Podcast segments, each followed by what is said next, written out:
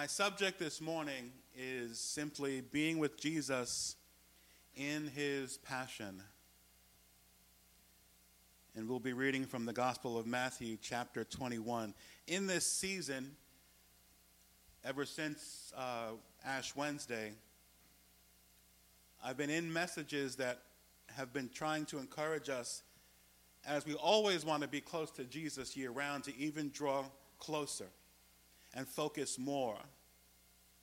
And now, of all the messages that have we've, we've looked at, we reach this week passion. As Christians, we believe strongly that as Jesus entered Jerusalem, he knew what was about to unfold.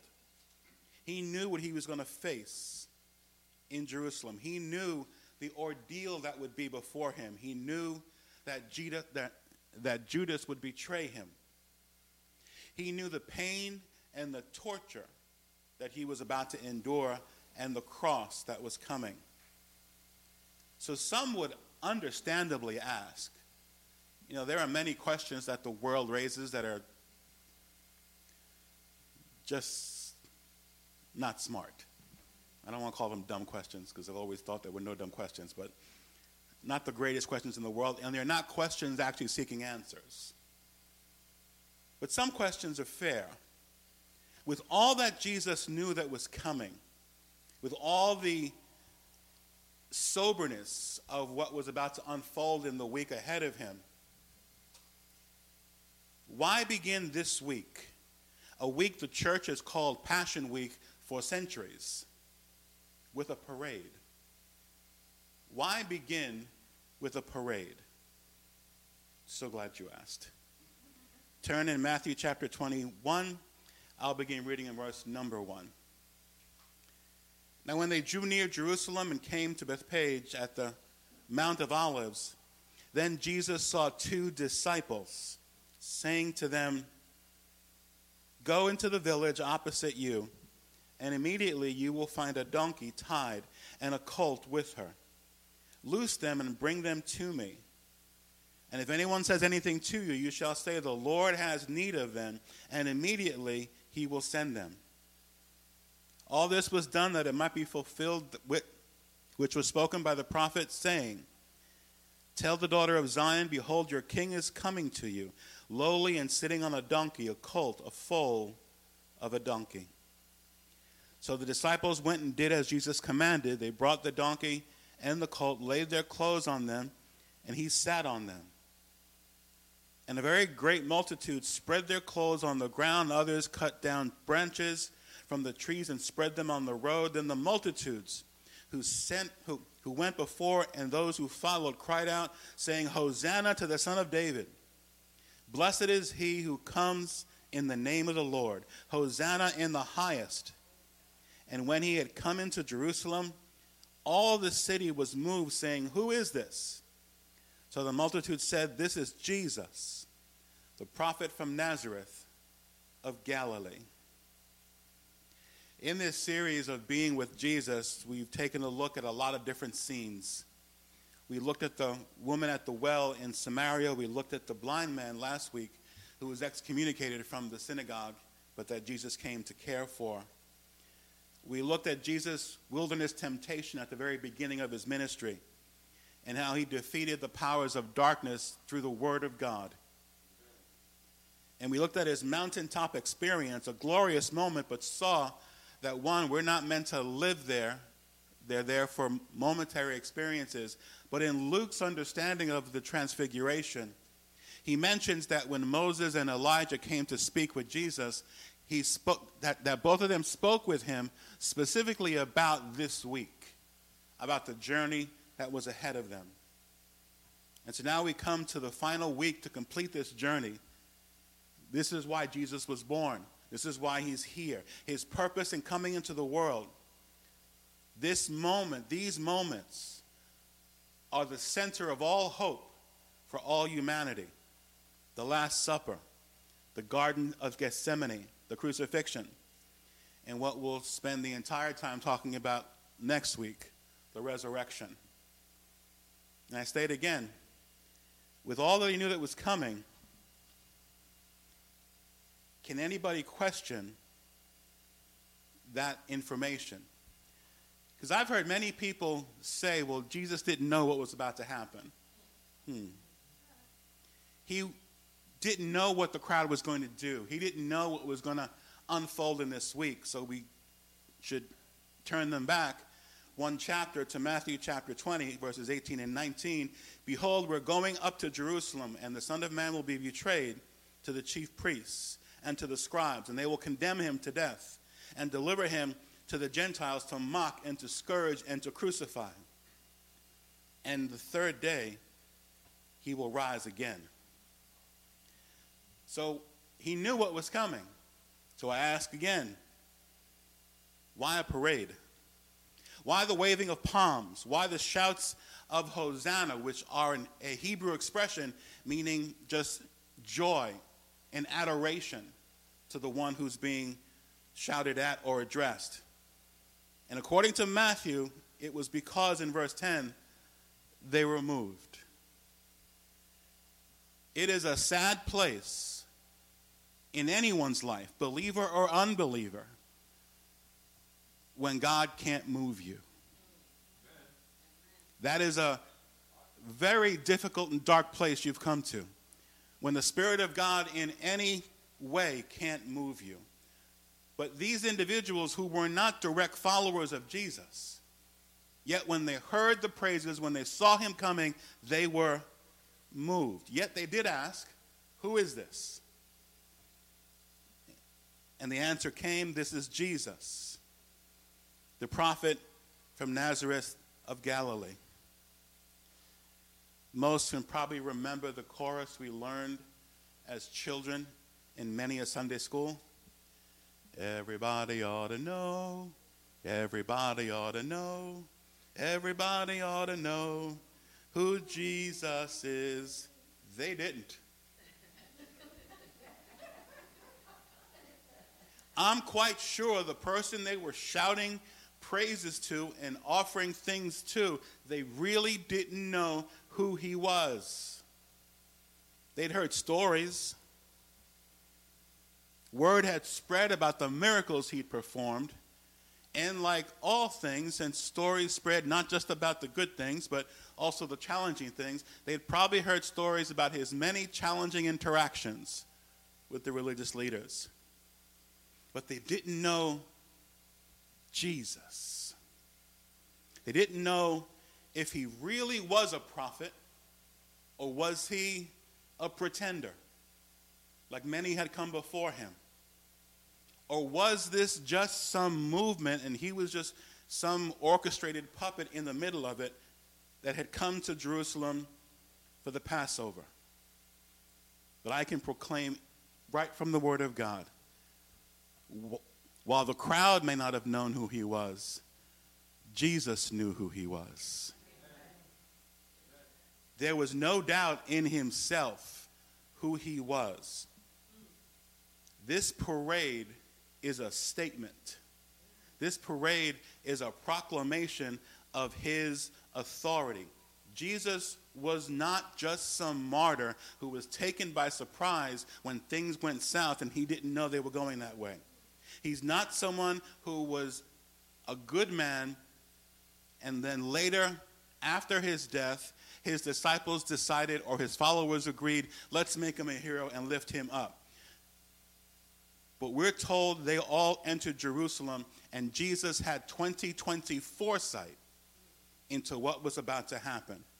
He wanted them to be able to understand and at least be able to have something in their mind as they were going to behold the cross and understand what the cross meant in his situation. For everyone else who had ever been crucified, the cross was a symbol of execution but not for Jesus. For Jesus, it was a sign not of execution, it was a sign of a battle. A battle for your sins and my sins. And we can say with praise today, a battle Jesus won. He looked the sin of the entire world, past, present, and future, in the eye, and he said, Let's do this. Let's go at it. And he won that battle so that your sins could be forgiven and my sins could be forgiven and the sins of the entire world could be forgiven. I want to make just two points today. His entry into Jerusalem was a statement that he was and is today the Son of God. This entry was the fulfillment of Old Testament prophecy. It says right in the passage we read that it was that he was coming in on the donkey in fulfillment of what the prophet said. That's in Zechariah chapter 9, where it says he will come in on a donkey. He arranged everything so that he could be obedient to the scriptures. Oh, if we could, as people of God, arrange our lives and pattern our lives so that they are obedient to the word of God. Well, I'll try and live by the word. I want to arrange my life. I want to arrange my interactions. I want to arrange my relationships so that they can be in obedience to the word of God. He entered Jerusalem, the holy city, at a festive time. It was Passover. There was an air of celebration in the air anyway. And although he knew this week and how it would unfold, he actually encouraged their shouts. When the chief priests and the religious leaders said, Can you keep this crowd quiet? Can you just kind of keep them down? They were actually not just upset with the noise, they were obviously upset with what they were saying.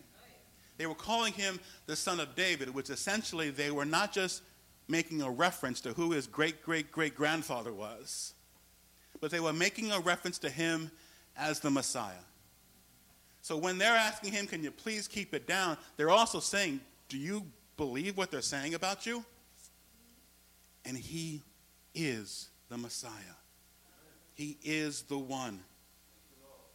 They wanted Jesus to calm the people down. And in Luke's telling of the entry in Luke chapter 19, beginning in verse 39. And some of the Pharisees called to him from the crowd, Teacher, rebuke your disciples. But he answered and said to them, I tell you that if they should keep silent, the stones would immediately cry out. I've made it a purpose in my life from when I was a young Christian and I first heard this scripture preached to me that there was never going to be a rock that was going to outpraise me. I'm going to give praise to my Lord, and I don't care who hears it or what's going on. But there's a context to this that is powerful. They were coming into Jerusalem, passing through the Mount of Olives. The Mount of Olives was traditionally not only this beautiful place, it was also ceremonially a burial ground. And many believe, have always believed, some not always, but some, that the stones Jesus was referring to were the headstones of those who were buried in the area. That would have been an awesome scene. To have all of a sudden the crowd be silenced and all those who had died rising up to give God praise, to give exaltation to the Messiah. Church, it doesn't matter what the world says, it doesn't matter how they try and silence us. We are going to proclaim the name of Jesus no matter what. The entry was to be make it clear. Jesus was the long awaited, long ago promised Messiah. He was then and remains today the Son of God. He was not just some ordinary man. He was not just some guy who could draw a crowd. He was not just some deluded person with a God complex the Lord of all creation entered Jerusalem that day. The King of the universe entered Jerusalem that day. The Savior of all humanity, past, present, and future, entered Jerusalem that day. Which leads to my second point. Not only was this a statement that he was and is the Son of God, but as he entered Jerusalem, this was a statement that he was and is the Lamb of God. Psalm, 8, Psalm 118, beginning in verse 22, says, The stone which the builders rejected has become the chief cornerstone. This was the Lord's doing. It is marvelous in our eyes. This is the day that the Lord has made. We will rejoice and be glad in it. The procession to the altar of all humanity had begun. The Lamb who would be the sacrifice for our iniquity was prepared. So many still believe that their key to heaven is just live a good life, treat people right, and maybe when I get to heaven and I'll get to the pearly gates and I'll see St. Peter, why Peter got that job, I don't know.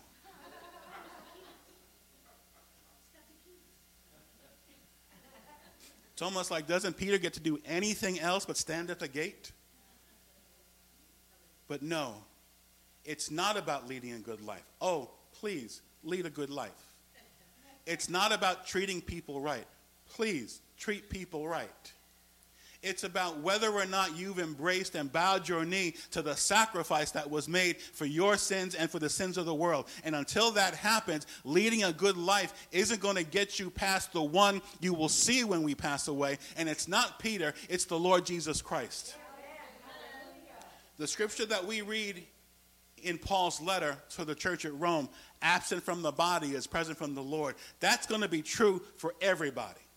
The question is when you come before Jesus, will it be as Savior or as Judge? I choose Savior. He was the sacrifice. Now, that had meaning to the Jewish people. They had been practicing the sacrifices that were outlined in God's word in the law for centuries. But this sacrifice was going to be different because every other sacrifice had to be repeated. It had to be done every single year. First, the sacrifice for the high priest, and then the sacrifice for the sins of all of Israel. But it was a sacrifice that was inadequate because it had to be done every year. But when Jesus came, when Jesus came to be the Lamb of God, it was a sacrifice once and for all. Hebrews chapter 10, I'll begin reading in verse number 11. And every priest stands ministering daily and offering repeatedly the same sacrifices, which can never take away sins. But this man, after he had offered one sacrifice for sins forever, sat down at the right hand of God, from that time waiting till his enemies are made his footstool.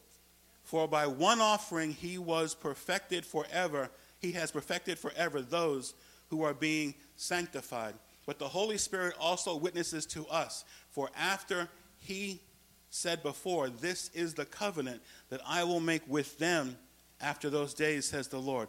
I will put my laws into their hearts and into their minds I will write them. Then he adds, Their sins and their lawless deeds I will remember no more. Someone say amen to that. Now there was, now where there is remission of these, there is no longer an offering for sin. His sacrifice was once for all. A perfect lamb a spotless lamb, a sinless lamb, and one that did it willingly. Came because he loved you and he loved me. The old sacrifices had to be repeated every year because, as the writer to the Hebrews says, they could not accomplish and take away the sins of the world. In the Old Testament, the way in which the Word of God came into people was through mediation. They would be imparted, they would be spoken, they would be conveyed. But in Jesus, through the Holy Spirit, now the Word of God gets written on our hearts, and we have it always with us. You don't need to go through a high priest. You don't need to go through a pastor. You don't need to go through a minister. The door to Jesus is directly open and he accepts it from anybody, doesn't matter who. But this Jesus, the Lamb of God, became once for all a sacrifice. Believing him created the situation no longer an offering for sin was needed. Now, I, I do want to be balanced. Most of you know me. That's I achieve. I like to achieve that in my entire life. I like here. I don't like this. I like this. And yet, when if we've done something wrong, the Bible is clear in the New Testament about making it right, about restitution, about going to one another and asking forgiveness. And the Bible says we're to forgive one another. We know that prayer within that the Lord taught us to pray, where He says, Forgive us our sins as we forgive those who sin against us. So we're obviously supposed to forgive those who sin against us. So I'm not talking about not doing that. But when it comes to my standing before Jesus, I no longer need an offering for my sins to be made. I need Him. I need Him and Him alone. And this is what inspired praise. This should inspire worship. And this should inspire life commitment. Then and now. So many people in our day and age are trying to figure out the why question. Why am I here? What is my purpose? What is the meaning to life? They're trying to figure out what makes sense of all this. Well, it depends, first of all, what the all this is. If you're trying to make sense of the nonsense that goes on in our culture, if you're trying to make sense of why our culture calls what's wrong right and right wrong, give it up because it doesn't make sense. That's why we call it nonsense. But when it comes to understanding why I'm here, when it comes to understanding my purpose, when it comes to understanding my goals at a spiritual level for each and every day, the, amp- the, the answer is simple Jesus said so. I'm here because Jesus said so. What does God want me to do? What He says. What, how does God want me to live? In obedience to His word. But that book was written a long time ago. Yeah, it was. It's, but the author is still alive today. The author is still here.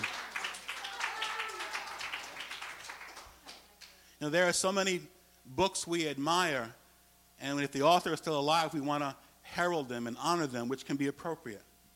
But I'm here to tell you the author of the book we read is still alive. And he is worthy of praise. He is worthy of glory. He is worthy of honor. He entered Jerusalem about to face all kinds of pain, and not one ounce of it deserved. It was pain for you and for me. And yet, he said, Let's do this. Let's start this battle. Because he knew. Obviously, his disciples didn't know. That's why they all kind of ran. We'll talk about that on Friday. But he knew how the battle would end. It, you know, it's kind of like when my son proposed to his now fiance on Friday. We all kind of knew what she was going to say. We hoped anyway. And one of the reasons why we knew is because they've been together for a while and she kind of helped pick out the ring and, and, and, and kind of design it, which gives you the impression that she was going to accept the ring she helped design and pick out. That would have added more questions if the answer had been different, but there was an expectation that the end result was known. Jesus knew how the battle was going to end. Jesus knew how this was going to play out. And yet there was that moment when he was on the cross and he said, It is finished. That still brought power because he was looking at the sins in your life. He was looking at the bondage in your life. He was looking at the iniquities in your life and saying, Brother and sister, it is finished. He was looking at that veil that was torn in two, that separated us from God, and said, It is finished. He was looking at the sacrifices that had been put out through the law that were to try to show what God wanted.